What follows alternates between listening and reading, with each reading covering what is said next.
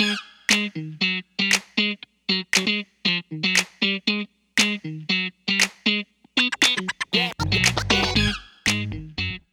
sejam muito bem-vindos ao Podcast, este podcast que semanalmente compartilha com você questões de biologia que caem frequentemente no Enem e no vestibular.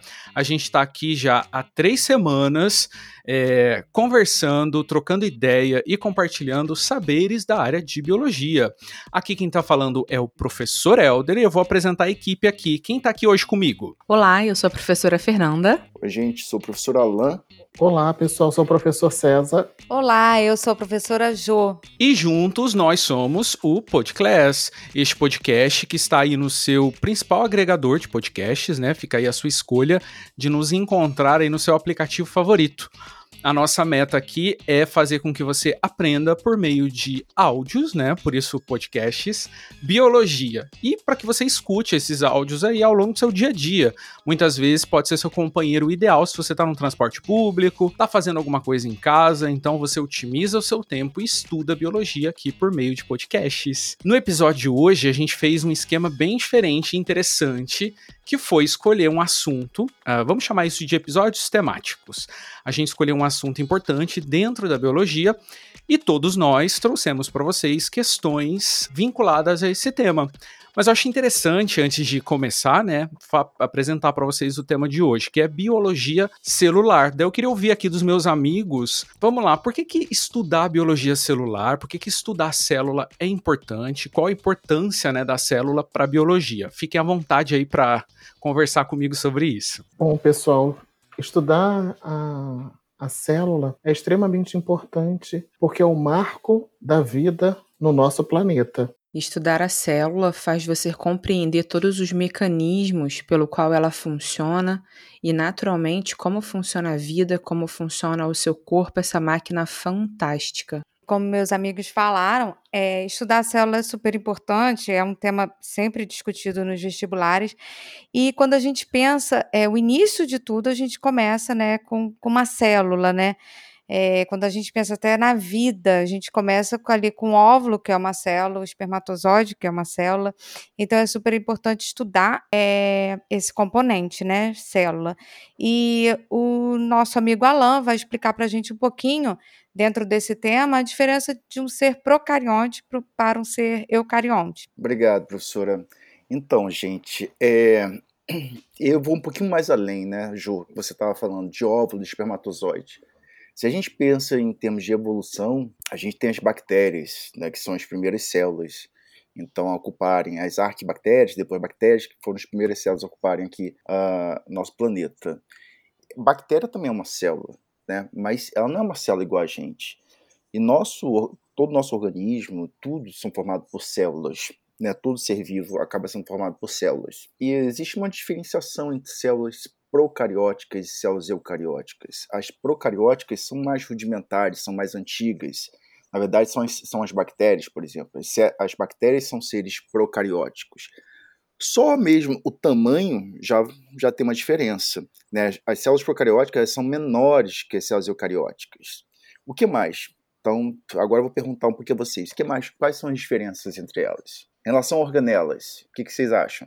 Eu vou aproveitar, o, o Alan, eu vou assim até chamar atenção para uma coisa que eu acho super importante. Toda vez que vocês forem estudar algum assunto, você tocou num ponto que eu achei assim fundamental. A gente muitas vezes, estudando esse assunto, a gente perde noção de tamanho, né? Eu lembro que eu fiz assim, fazer uma atividade simples com, simples com os estudantes, que era pedir para que eles desenhassem desenhassem esquematicamente, né, uma célula procariótica e uma eucariótica, e todo mundo colocava assim de tamanho similar. Então, muitas vezes os estudantes esquecem que a célula procariótica, ela tem realmente um tamanho bem reduzido se comparado à célula eucariótica. Eu brinco assim que é uma questão meio kitnet, né, para tipo a mansão do Gustavo Lima, em termos de disparidade de tamanho. Porque as células que são eucarióticas investem muito nessa questão de membrana, né, de compartimentalizar os trechinhos. Então, Exato. eu sei que é meio, é meio tosco falar da, da mansão do Gustavo Lima, mas a gente pensa assim numa grande casa. Tem compartimento, tem é, tem cozinha, tem sala de estar, sala de jantar, tem escritório, tem um monte de coisa, né? Então as células eucarióticas nesse ponto são vistas como grandes mansões, né? Então acho que essa questão do tamanho é importante e de desses compartimentos que são membranosos, né? E o que mais que vocês mandam aí de diferenças entre uma e outra? Uma diferença importante também entre células eucarióticas e procarióticas, na célula procariótica a ausência de um núcleo verdadeiro, né? Exato, Fernando. Então na célula procariótica ela tem até o material genético, né? Mas esse material genético, esse cromossomo está completamente o quê? Livre ali, disperso no citoplasma. Né? Enquanto nas eucarióticas não, a gente vai ter aquela membrana nuclear delimitando. Né? Em relação às organelas, nas eucarióticas, tem, tem diversas organelas membranosas e especializadas, enquanto essas organelas, organelas estão, não estão presentes nas células procarióticas. Ou seja, a bactéria não tem organela. A única organela que está presente nas duas, qual é, gente? É ribossomos. Exatamente, ribossomos. E os ribossomos é uma organela não o quê? Membranosa. membranosa. Não possui mem membrana, membrana. Mas os ribossomos são parecidos? Então, então, os procariotos têm ribossomos com duas subunidades, né, 30 e 50S, enquanto eucariotos têm também ribossomos com as duas subunidades, mais 60S e 40S. Uma coisa interessante é que uma única organela comum aos dois né, são os ribossomos, que é uma organela não membranosa. Pessoal, outra questão interessante sobre a, a diferença dessas células procarióticas e eucarióticas é o processo de reprodução. Nós conseguimos observar que nas células procarióticas ele é bem simples por um processo de bipartição, enquanto que nas células eucarióticas nós já conseguimos observar dois processos genéticos que também são temas relevantes dentro do vestibular, que é o processo de mitose e meiose. É, e é importante também, né, a gente pensar que é, nessa foi super bem explicado aí a célula procarionte e eucarionte pelos meus amigos, né? E é importante a gente ter exemplos na cabeça, né? Porque no vestibular cai muito. Então, eu na escola, eu sempre decorava assim, é, lembrava, né, que célula eucarionte é a nossa célula, a nossa célula humana é uma célula eucarionte. E a bactéria, a bactéria é um ser procarionte. Então, esses exemplos é bom para a gente ter em mente, para lembrar na hora da prova. É, fungo também, né, que confunde muito, fungo é um ser eucarionte. Então, é importante, além da gente entender é, o que é uma célula procarionte e o que é uma célula eucarionte, a gente ter esses exemplos na nossa cabeça, porque eles caem muito no vestibular. Hum, muito legal, Ju. E eu fico pensando assim, né, que essa questão também de uma célula ser é, fisicamente mais simples do que a outra, também não faz com que ela seja menos impactante né, no nosso dia a dia, porque a gente tem aí ao longo da história é, trechos importantíssimos com doenças bacterianas aí que fizeram grandes males para a sociedade. Então a gente pode até um dia gravar um episódio é, focado nisso, né? Porque é muito legal falar de epidemiologia, de doenças é, bacterianas, por exemplo, porque não é porque o ser é simples, que ele não é, que ele não coloca uma membrana ali no material genético, que ele não tem todas essas organelas, que ele também é relativamente fácil de lidar aí na dinâmica dos seres vivos, né? Então, professor Helder, então dando só um spoiler para uma próxima para um próximo episódio, uma coisa acho que é importante. O que vocês acham? Vírus é considerado célula? Ih, tema quente, tema quente. Porque. É, então, deixa isso no ar, depois a gente fala no próximo episódio. Não, beleza. Então, ó, só lembrando que no episódio de hoje a gente está mais no microcosmo, né? É importante sempre na biologia você ora tá focando no ambiente minúsculo da vida, ora tá é, analisando as interrelações entre seres vivos e hoje a gente está no microcosmo, por isso que a gente está debatendo aqui o tema célula, né, trazendo algumas características para relembrar vocês. Agora que vocês já nos ouviram fazendo esses comentários, vou chamar a professora Jo para ser a, prim a primeira, pode ser? Para trazer aí uma pergunta de vestibular ou de Enem que tenha como tema biologia celular. Vamos lá, Jo? Olá, pessoal. Então, hoje eu resolvi trazer para vocês é, uma questão do vestibular da US, Universidade Estadual do Ceará, e é uma questão de 2020. Então, eu vou ler a questão para vocês, é, vou ler as, as alternativas, vou dar o gabarito e vou fazer um comentário da questão. Então, essa questão ela é bem curtinha ela é bem simples, eu escolhi ela para vocês verem que é uma questão é, que é simples, né? E é uma questão que caiu no vestibular de medicina. É, eu tenho certeza que vocês vão achar bem tranquila. Então vamos lá, é uma questão sobre membrana plasmática. A respeito da membrana plasmática, é correto dizer que opção A desempenha funções de reconhecimento e transporte de substâncias e tem permeabilidade seletiva. Opção B é o envoltório rígido e espesso que reveste todas as células.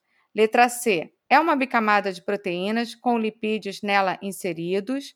E letra D, as fosfoproteínas que compõem sua bicamada são moléculas anfipáticas. Então a resposta correta é a letra A. Desempenha funções de reconhecimento e transporte de substâncias e tem permeabilidade seletiva. Então, pessoal, entre as principais funções da membrana plasmática, é, a gente pensa né, que é controlar o que entra e o que sai do interior da célula, uma propriedade conhecida como permeabilidade seletiva. Por ser formada por uma bicamada lipídica, ela é impermeável à maior parte das moléculas solúveis em água. Além disso, por meio do glicocálix, ela apresenta a função de reconhecimento celular e transporte de substâncias. Então, eu espero que vocês tenham gostado. É uma uma questão bem simples e fica aí a dica para vocês para o vestibular. Uma questão de conceito, né? Super importante conceituar a membrana plasmática. Ah, muito legal mesmo, Jô, porque a gente começa aí do lado de fora, né, com esse revestimento importantíssimo para as células. E tô curioso agora para saber a pergunta da professora Fernanda. O que, que você trouxe para a gente hoje, Nanda? Olá, pessoal. Eu trouxe uma questão do Enem de 2017. Então, assim como a professora Jo, a gente vai fazer a leitura da questão. Eu vou fazer a leitura da questão para que vocês possam ouvir e posteriormente vamos discutir o gabarito da questão. Então, vamos lá? Uma das estratégias para conservação de alimentos é o salgamento a adição de cloreto de sódio, NaCl, historicamente utilizado por tropeiros, vaqueiros e sertanejos para conservar carnes de boi, porco e peixe. O que ocorre com as células presentes nos alimentos preservados com essa técnica? Alternativa A. O sal adicionado diminui a concentração de solutos em seu interior? Alternativa B o sal adicionado desorganiza e destrói suas membranas plasmáticas? Alternativa C. A adição de sal altera as propriedades de suas membranas plasmáticas? Alternativa D. Os íons Na e Cl- provenientes da dissociação do sal entram livremente nelas? Alternativa E. A grande concentração de sal no meio extracelular provoca a saída de água de dentro delas. Então, a alternativa correta é a letra E. A grande concentração de sal, pessoal, no meio extracelular provoca a saída de água dentro delas. É importante a gente lembrar que a técnica de salgamento ela vai promover a formação de um ambiente hipertônico. Lembram? Quando uma célula animal é colocada em uma solução hipertônica, essa célula realizará um processo de osmose, que é um tipo de transporte passivo sem gasto de energia, só para a gente refrescar a memória. E a água presente dentro da célula irá passar para o meio externo, com o objetivo de igualar as concentrações. Então, toda essa pressão osmótica externa, por causa da técnica de salgamento, promove a desidratação das células. Alternativa letra E. Essas questões do Enem, né, Nanda, sempre muito bem contextualizadas, né? Questão linda essa que você trouxe. E César, o que, que você preparou aí pra gente? Oi, pessoal. Hoje eu fugi um pouquinho da minha área da zoologia e tô indo falar sobre organelas em células vegetais. Então, são células eucarióticas vegetais. É, é uma questão da Unicamp de 2018. Eu vou seguir os mesmos passos que a professora Fernanda, eu vou fazer a leitura da questão, vou falar sobre a alternativa correta e explicar num contexto geral o que, que significa uh, um pouquinho sobre essas organelas que podemos encontrar nas células vegetais eucarióticas. É, a questão é da Unicamp, 2018. Em alguns casos, as organelas celulares podem transformar-se e perder a funcionalidade como acontece com os cloroplastos. Em plantas com alta atividade de fotossíntese, mas com crescimento paralisado e sem drenos ativos, como flores e frutos, os cloroplastos podem dar origem a letra A, protoplastos, células vegetais desprovidas de parede celular. Letra B de bola, amiloplastos, organelas em que ocorre acúmulo de amido. Letra C, proplastos, organelas imaturas que dão origem a cloroplastos. E letra D, cromoplastos, organelas em que ocorre acúmulo de pigmentos. Então, pessoal, a resposta correta para essa pergunta é a letra B de bola, amiloplastos, que são organelas em que ocorre acúmulo de amido.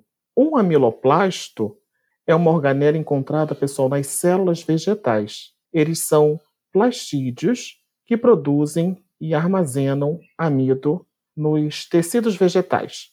Tá? Nós podemos encontrar em tubérculos, em bulbos, e uh, o que se vem estudando sobre os amiloplastos é que ele também está envolvido na gravidade tá? e ajuda as raízes das plantas a crescerem para baixo. Os amiloplastos são derivados de um grupo de plasmídeos conhecidos como leucoplastos. Qual é a função desses leucoplastos? Eles não têm pigmentação e aparentemente são incolores.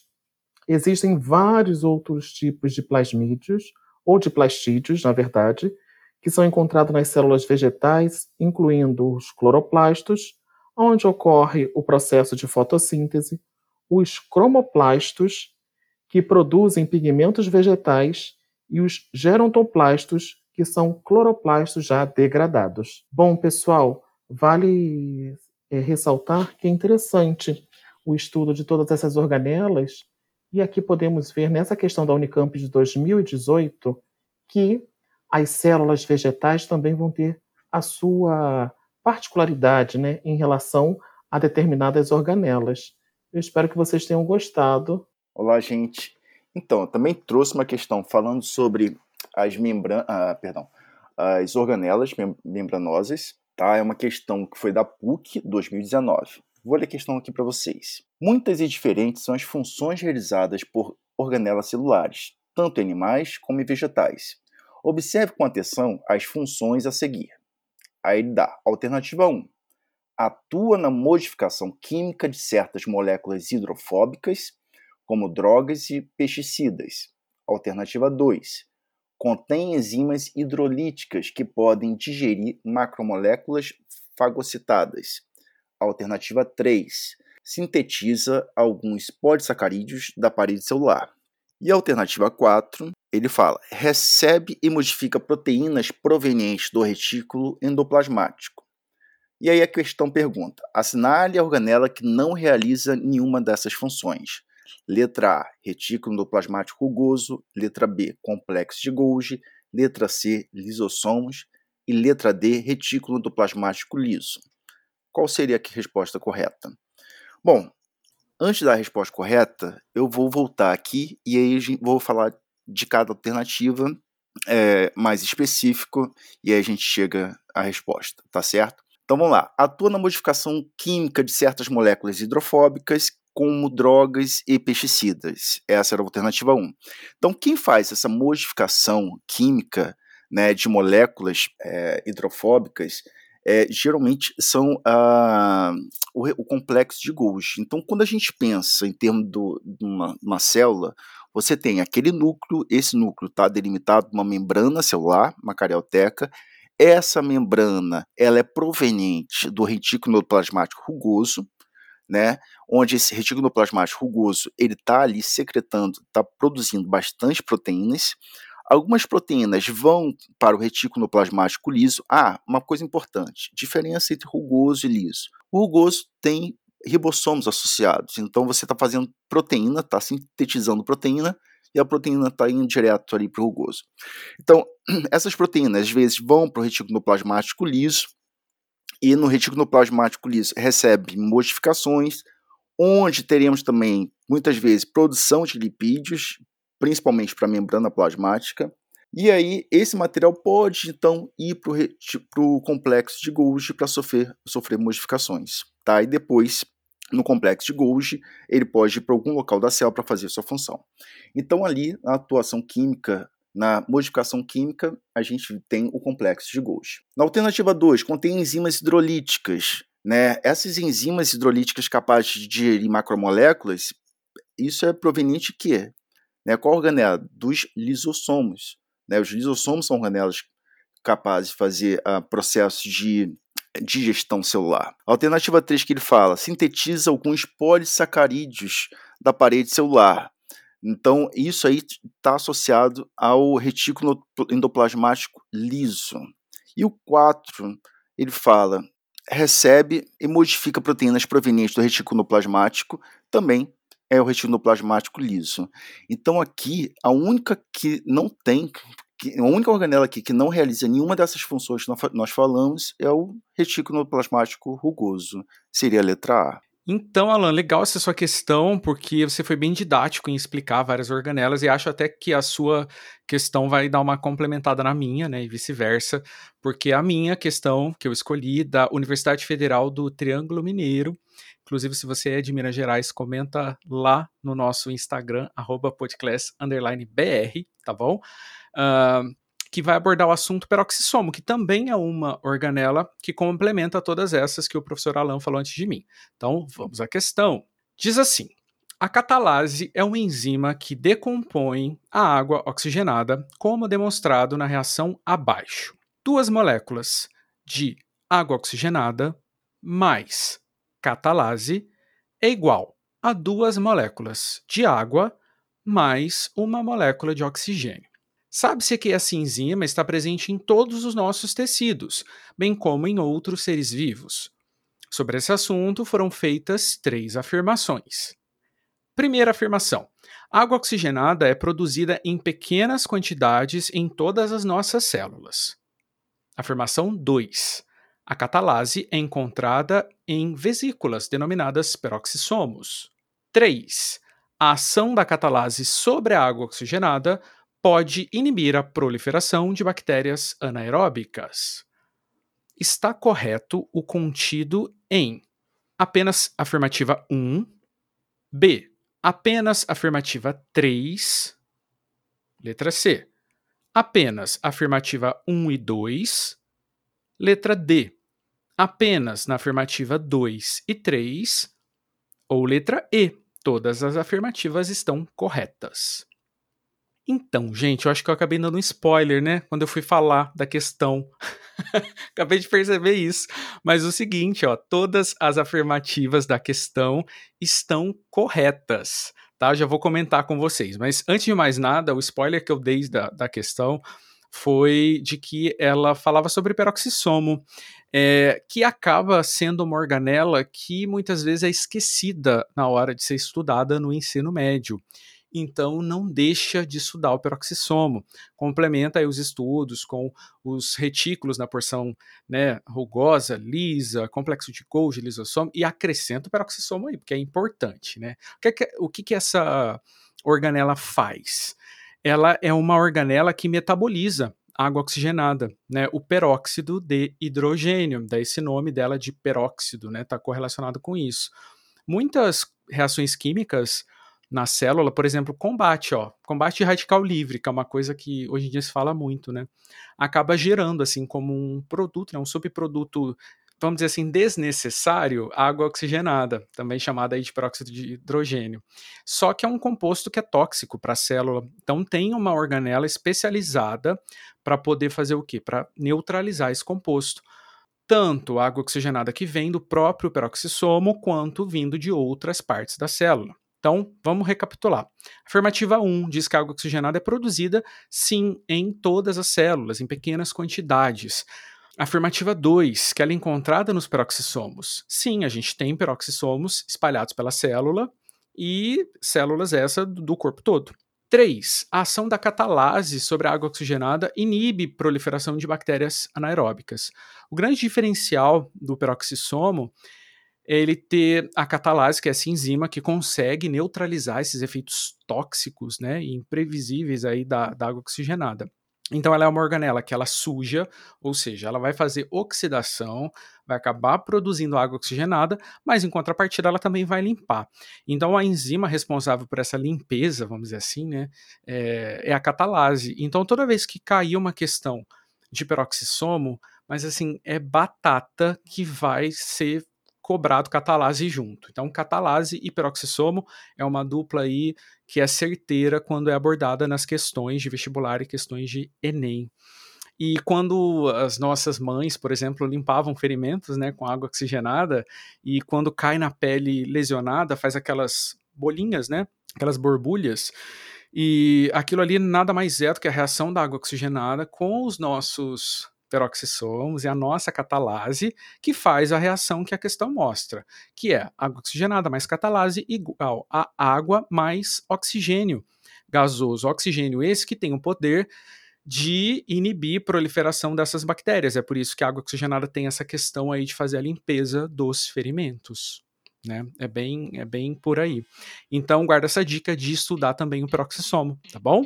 Então, o que eu vou lembrar vocês, além do peroxissomo? Eu vou lembrar vocês que a gente tem um site, que é o podclass.com.br, site esse que tem episódios como esse que vocês estão ouvindo aqui gratuitamente, né, pelo seu agregador de podcast, mas que no nosso site está repleto e farto com dezenas e dezenas de episódios gravados aqui pelo nosso time de professores especializados em biologia para te auxiliar aí na sua meta, que é ter nota bem alta seja no Enem, no vestibular ou no projeto Medicina, caso você esteja fazendo. Lembrando também, como eu disse anteriormente, que a gente tem o nosso Instagram, lá um meio excelente de comunicação.